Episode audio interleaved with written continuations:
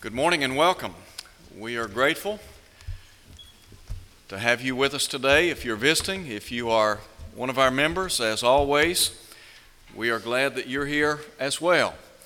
Today marks the beginning of a new day, a new month, and a new year. And for that, we are very grateful. what a blessing it is to live in 2012. And we are very thankful for all of the blessings of 2011 and anticipate a great, great year together. I appreciate so much those of you who are here, who are here today. I want to express appreciation to Jared for preaching in my absence last week. I know that he did a great job, and I appreciate so much the opportunity to work with him and to work with you. We're going to be looking today at Philippians chapter 3, verses 13 and 14 we want to think about the theme making right choices in the new year. It only seems appropriate that we would think about the importance of making the right choices as we begin a new day, a new month, and a new year. And so we want to look at Philippians chapter 3, the passage that Tanner read a moment ago, where the Apostle Paul said, Brethren, I do not count myself to have apprehended. But one thing I do, forgetting those things which are behind and reaching forward to those things which are ahead. I press toward the goal for the prize of the upward call of God in Christ Jesus. There are two things that I want us to think about in connection with these two verses today as we study together, particularly as these points relate to our theme, making right choices in the new year. First and foremost, let me call attention to the remedy for the past. And then we're going to note the resolution for the present. But as we think about the remedy for the past, of course, we're talking about the prescription. How do we deal with the past? Well, there are two things that I believe we need to consider. First of all, we have to evaluate. And we touched somewhat on this a couple of weeks ago when we stressed the importance of evaluating our spiritual condition in light of what God in His Word has said. But I think about Genesis chapter 3, verse 9, where God, following the transgression of Adam and Eve, said to Adam, Adam, where are you? Now, we might ask the question Did God know where Adam was? Well, the answer would be obviously. God is omniscient, God knows everything. It wasn't so much that God did not know where Adam was, but I think rather God wanted Adam to understand where he was. And so he asked the question Adam, where are you? And I think that it's incumbent on us to ask the question, spiritually speaking, where are we? You know, we come to the close of a new year or come to the close of a year and we embark upon a new year. And it's only relevant to ask the question where are we? Where have we been? Where are we today? Where are we going? Well, as we think about where we are spiritually speaking, let me just pose for you three possibilities. And I think these three possibilities would certainly cover the spectrum of all of us who are here today. First and foremost, we might be able to say, I am a faithful servant of the Lord. And I would hope and pray that all of us could make that statement. That we are in good standing with the Lord, that we are right in the eyes of Almighty God, that we are doing our best to emulate the words of Jesus in Revelation chapter 2 at verse 10 when he said, Be faithful until death, the promise being the crown of life. All of us want to go to heaven, and we ought to live as if we expect to go to heaven. So, first of all, we could say, I am a faithful servant of the Lord. The second possibility, we might say, I am an unfaithful servant of the Lord. Now, granted, it's never easy to admit wrongdoing. It's never easy to acknowledge the fact that we have not been what we ought to be. Peter talks about the danger of apostasy, of going back into the world in 2 Peter chapter 2, verses 20 through 22. he talks about the danger of lapsing back into the world. In 2 Timothy chapter 4 at verse 10, the apostle Paul brought to mind to Timothy one of his cohorts, one of his companions in days gone by, a man by the name of Demas. And he said, Demas has forsaken me, having loved this present world. You see, the world takes people captive. And, de- and the devil is identified as the God of this world in 2 Corinthians chapter 4 at verse 4. The devil would love nothing better than to see those who at one time had been faithful members of the body of Christ go back into the world. The third possibility is that we might state, I have not been baptized into Christ and therefore I am not a servant of the Lord. And here we're talking about somebody who has never identified with what the Bible talks about the gospel plan of salvation. In other words, here's somebody who may believe Jesus to be the Son of God, but they have never acted upon that faith. They've never repented of their sins. They've never said, I am a sinner. I stand in danger of losing my soul. Because Paul would say in Romans chapter 6, verse 23, the wages of sin is death. But he also said, the free gift of God is eternal life in Christ Jesus. Here's somebody that maybe they believe Jesus to be the Son of God. Maybe you're here today, you've never obeyed the gospel. You believe Jesus to be the Son of God, but you have never, you've never repented, You've never confessed the name of Jesus before others like the eunuch did in Acts chapter 8. You've never been baptized into Christ. Why do you need to be baptized into Christ? Because baptism is what stands between you and salvation, according to Mark 16, verse 16. Jesus said, He that believeth and is baptized shall be saved, he that believeth not shall be condemned. Baptism stands between you and the remission of sins, Acts 2, verse 38. Furthermore, baptism would stand between you and the washing away of sins. Acts 22, verse 16. So if you haven't been baptized into Jesus Christ, then you're not a servant of the Lord. Now, I'm not saying that baptism is more important than belief, repentance, or confession. They are all equally important. Baptism, however, is that step from without to within. When people are baptized into Christ, they are then added to the body of Christ. Paul would say in 1 Corinthians chapter 12 at verse 13, by one Spirit were you all baptized into one body. Why do you need to be in the one body? Because the Bible says He is the Savior of the body, that being Jesus Christ in Ephesians 5, verse 23. So, evaluate where are you?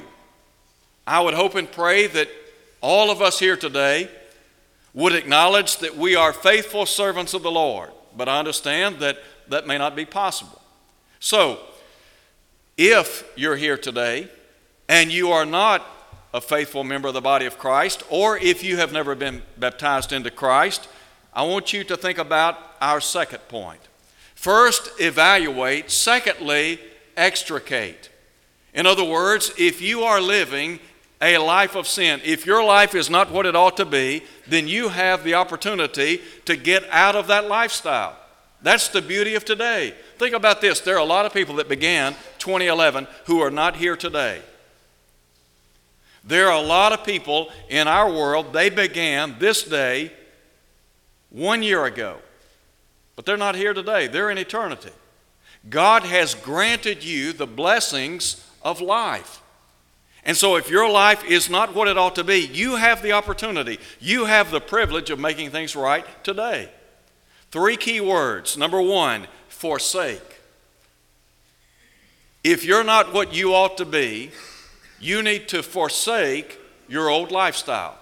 That is, if you've never been baptized into Christ, you need to repent. You need to come out of the world. You need to be baptized into Jesus Christ. You need to become a child of Almighty God.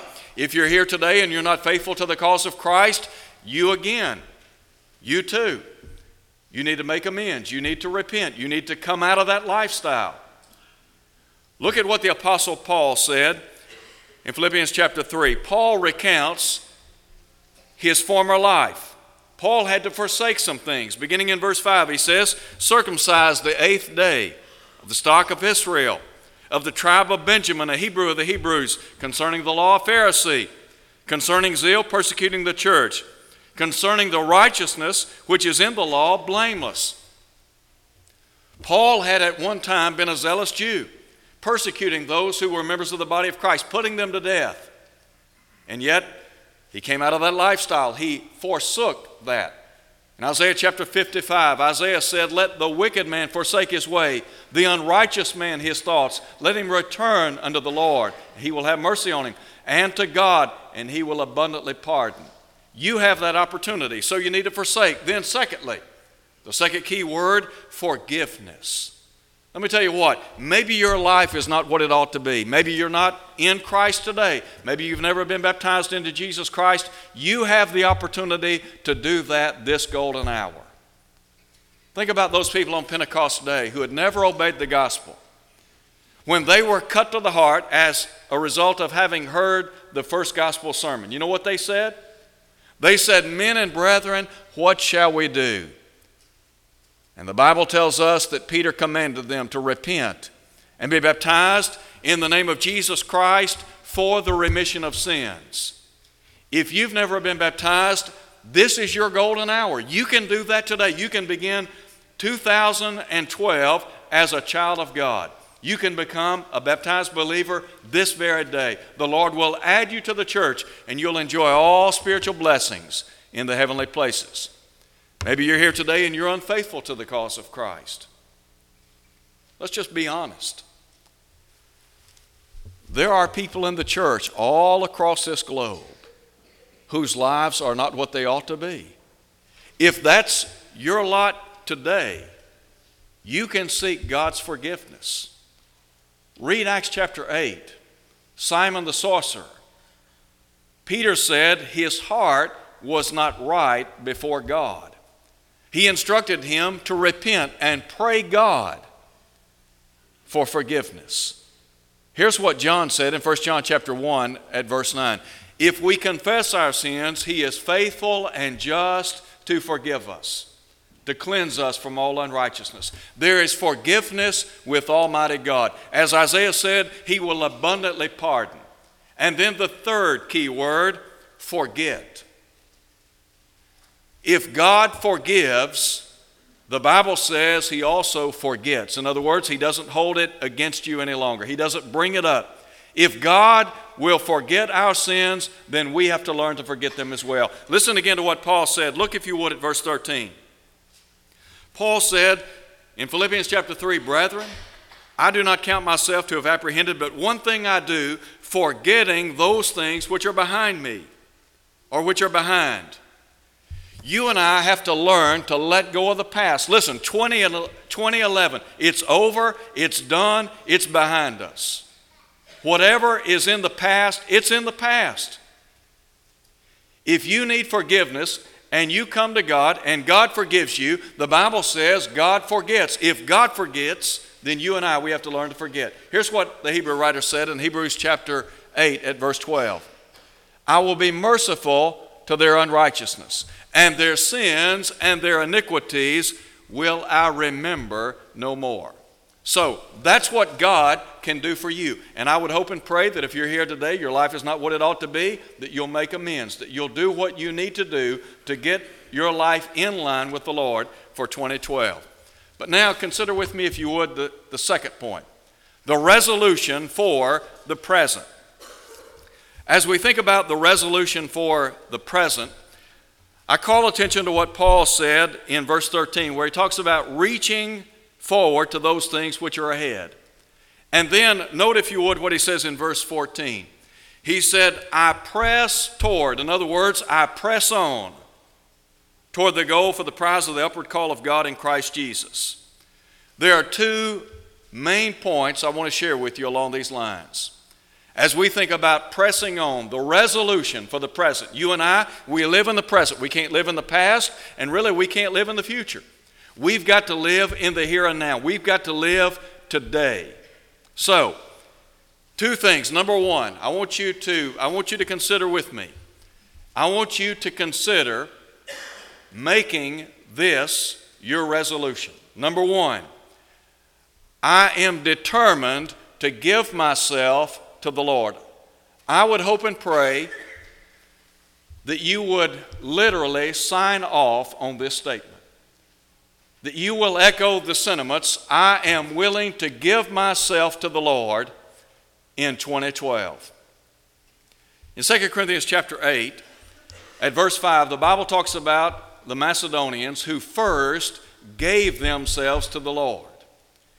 When you give yourself to the Lord, and I'm talking about give everything you have, body, soul, and mind to the Lord, let me tell you what, you will have no better life. There is, there is no way a life in the world compares to a life in Christ. When you come to understand the love of God, the love of Christ, the mercy of God, the blessings of being a child of God, I promise you there's nothing to compare to that.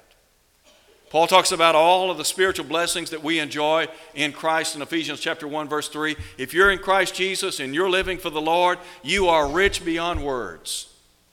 So, I am determined to give myself to the Lord in 2012. I've got 10 things I want you to consider with me very quickly.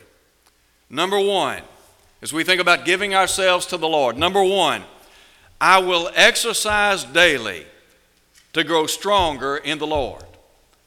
Now, we talk about physical exercise. There are a lot of people tomorrow night, I promise you, or Tuesday night, they're going to be in the gym because they've made the New Year's resolution that they're going to start working out. They're going to lose weight, they're going to get in shape, they're going to look like they did when they were a teenager or whatever. Well, many times those promises, those resolutions are short lived.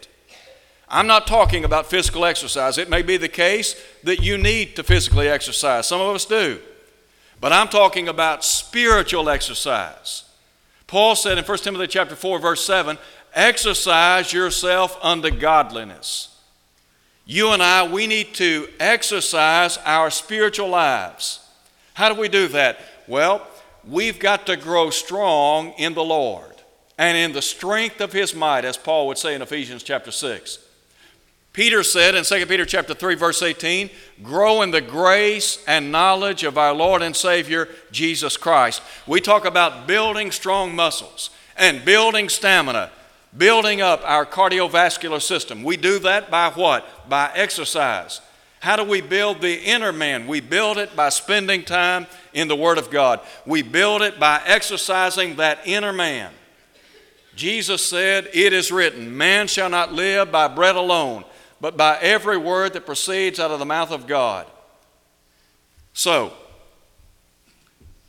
would you be willing to say, I'm going to exercise every day so that I might grow stronger in the Lord? Number two, I will spend time with Jesus in His Word.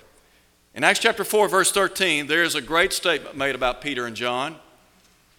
The Bible tells us that the religious leaders in the first century, having interrogated these two men because they had healed a man at the gate of the temple back in Acts chapter 3, as recorded by Luke, they took knowledge that these men had been with Jesus I want to encourage you to spend time with Jesus every day in the new year. Now, there are four narratives of the gospel Matthew, Mark, Luke, and John. If you read about three chapters every day, you can finish Matthew, Mark, Luke, and John every month in this new year. Now, that ought to be a goal. If you're not willing to read Matthew, Mark, Luke, and John, read the book of Matthew, 28 chapters. You could read a chapter a day every month. At the end of this year, guess what? You'll know more about Jesus than you ever knew in your life. And you will feel closer to the Lord. We talk about Jesus and we talk about knowing Jesus and living for Jesus. Listen, if we're not spending time with Him in His Word, we're not growing closer to Him.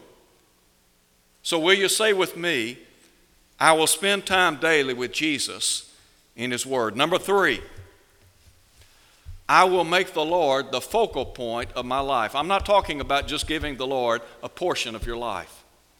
I'm not talking about giving Him 75%, 80%, 90%, 100%. I'm talking about giving Him the entirety of your life body, soul, and mind. Now, we talk about what Jesus said in Matthew 6, verse 33 Seek first the kingdom of God and His righteousness. Paul said in Paul said in the long ago in Colossians chapter 3 at verse 4, when Christ, who is our life, appears, then we'll be with him in glory. Jesus needs to be the focal point of our lives. If your life doesn't revolve around Jesus Christ, something is wrong. I want to encourage you to make him the focal point of your life. Are you willing to say today, I'm making the focal point of my life? Number four, I will pray daily. The psalmist prayed three times a day. The Bible says in Psalm 55, verse 17, evening, morning, and noon will I pray and cry aloud. You and I have the greatest resource known to man. We have the privilege and the power of prayer at our disposal. How much time do we spend in prayer? I would encourage you when you get up in the morning, pray to God.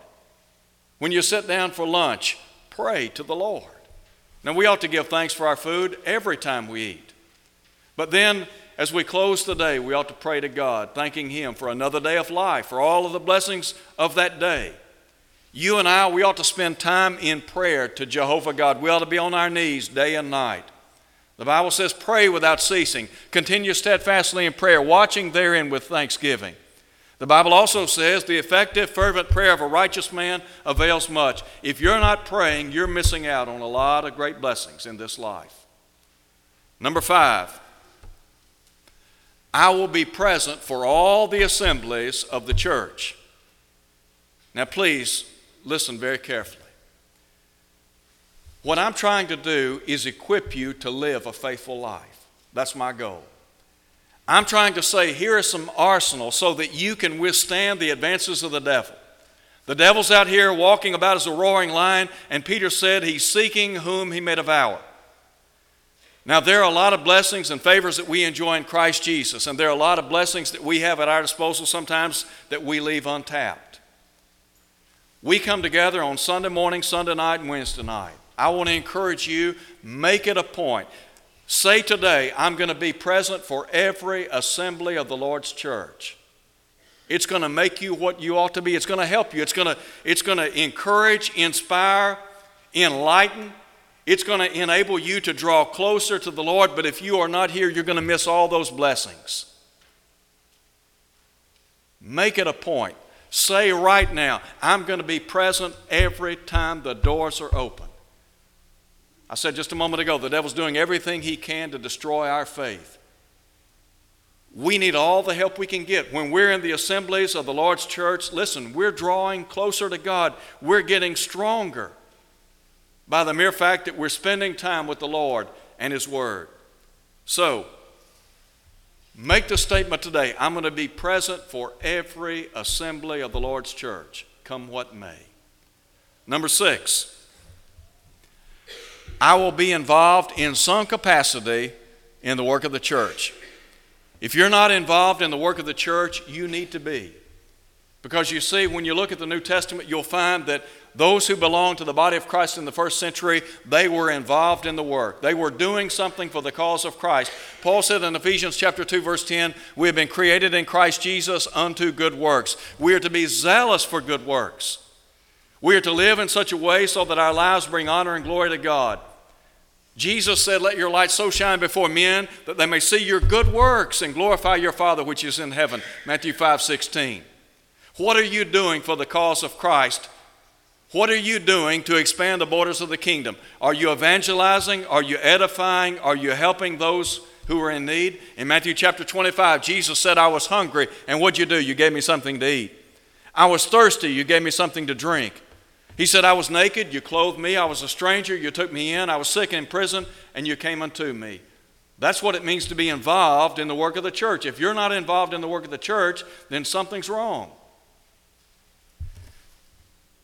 Consider also number seven I will strive to bring one lost soul to the Lord.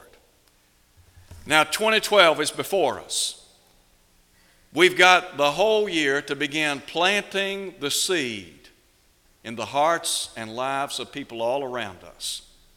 Now, I'm not saying you got to go out and convert the whole neighborhood. I'm not saying you got to convert the whole city. I'm saying just identify one person. Surely you have one person, a friend, a family member, a coworker, a neighbor, a school, a classmate, whomever. Surely there's somebody that you could bring to the Lord. Did you know that Solomon said that he who wins souls is wise? Did you know that Jesus said, Go into all the world, preach the gospel to every creature? You and I, we are to be soul winners. Identify one person. Think about it this way if you can get one person, one person to hear the gospel of Christ and they obey it, you will have influenced one person for heaven. Surely you want somebody to go to heaven with you. We don't want to go just we don't want to go alone. We want to take people with us. So be a soul winner. Number 8. I will make the most of the time God has graciously given me. Paul said in Ephesians 5:16, redeeming the time because the days are evil. I don't know how much time you and I have left, but I know this. Every day brings us one step closer to eternity. I said a moment ago, there are a lot of people that began this year who aren't here today. They're in eternity. By the grace of God, you and I, we are alive and well today. Here's what the psalmist said in Psalm 98, verse 12. He said, So teach us to number our days that we may apply our hearts to wisdom. How wise do you use the time that God has allotted you on earth? How wise are you using your time? We can waste our time, we can waste our talents, we can waste our treasures. But God wants us to make wise usage of the time that we have here on this earth. So, use your time Use it wisely because I promise you it goes quickly. James compared life to a vapor that appears for a little while and then vanishes away. Number nine, I will be a light for Christ in a world of sin and darkness. The world in which we live is engulfed in spiritual darkness. The Bible says the whole world lies under the sway of the wicked one. The world in which we live is lost and dying, and you and I, we are to be a light for Christ in this world. Jesus said, I am the light of the world. Jesus said, You are the light of the world. You and I, we have the responsibility of using our influence for good in this community. When people see you, do they see a New Testament Christian? When people observe your life, do they see somebody in whom Christ is living? You remember what Paul said, Christ liveth in me? Is Christ living in you? Do people see it day in and day out? And then, number 10, I will be ready to leave this world knowing I am bound for heaven. A couple of weeks ago, I had the opportunity to visit a lady that I've known for several years. I visited, visited with her on a Monday at the hospital. She looked good, she seemed fine, and she was telling me about she and her niece were telling me about a procedure that she was to have the following day on a Tuesday. And this was Christmas week. So I told her, I said, I'll be back to the hospital tomorrow to see you. Well, I went back on Tuesday. When I went into the room, I knew immediately something was gravely wrong. She was on oxygen. Her heart rate had accelerated. Her oxygen level had dropped. The procedure that they had planned had been shelved. When I left that room, I knew I will not see her again. I was leaving for Nashville the next day. And so throughout the week, I corresponded or actually talked to her niece via texting. And this lady was a, front, was a fine Christian lady. And she put up a remarkable fight. She was alive and well this time last year. And she really fought hard. But it became apparent to her that she wasn't going to make it. And so she began talking about looking forward to seeing her mother, her brothers, her sisters. Her mother died when she was 14 years old. Please listen very carefully. I conducted this lady's funeral last Wednesday. She didn't make it. But she was living a life that was heaven bound. There are a lot of people. They began 2011 just like us, and they're not here. And let me tell you what, I have conducted a number of funerals for people this past year, some of whom sat where you're sitting right now. But they were ready, they were ready to go. Are you? Are you living a life that's ready to go to heaven? When Paul wrote in 2 Timothy chapter 4, he said, I fought the good fight, I finished the race, I've kept the faith. Henceforth there's laid up for me the crown of righteousness. Very quickly, before we close, not only am I determined to give myself to the Lord in 2012, I am determined to guard my life in the Lord in 2012. We're talking about protecting our faith. Here's what I want to share with you I will not let anyone or anything come between me and my number one devotion to the Lord. Jesus said we're to love the Lord with all of our heart, soul, and mind. Don't let anything or anyone come between you and your love for the Lord. Don't let anyone come between you and your devotion to the Lord. You have the responsibility of roping that off, of making sure that that stays intact. Don't let anyone destroy that. Number two, I'm not going to let anyone or anything come between me and my duty in the Lord. There are a lot of duties that you and I have as children of God. Don't let anyone sidetrack you from doing what you know you ought to do. The devil is going to present all kind of tactics and all kind, kinds of things for you to excuse yourself from doing what you know you ought to do. Don't let anyone do that. Don't let anything come between you and your duty in the Lord. And number three, do not let anyone or anything come between you and your destiny with the Lord. If you're a child of God and you're living the way you ought to be living, you know that you are heaven bound.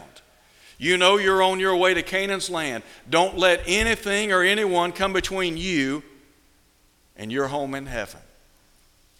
Now, if you're not going to heaven, if you're not a faithful child of God, if you've never been, never been baptized into Jesus Christ, I'm talking to you right now. My prayer and my plea to you this day is you'll do what you know you ought to do. This is the golden opportunity. Listen, we've got a, a lot of people here today. I'm sure that there are people here today who need to respond to heaven's invitation. You haven't been baptized into Christ. You know you need to. You know you ought to, but you haven't done that. Why not do it today? Don't leave this assembly today without Christ in your life.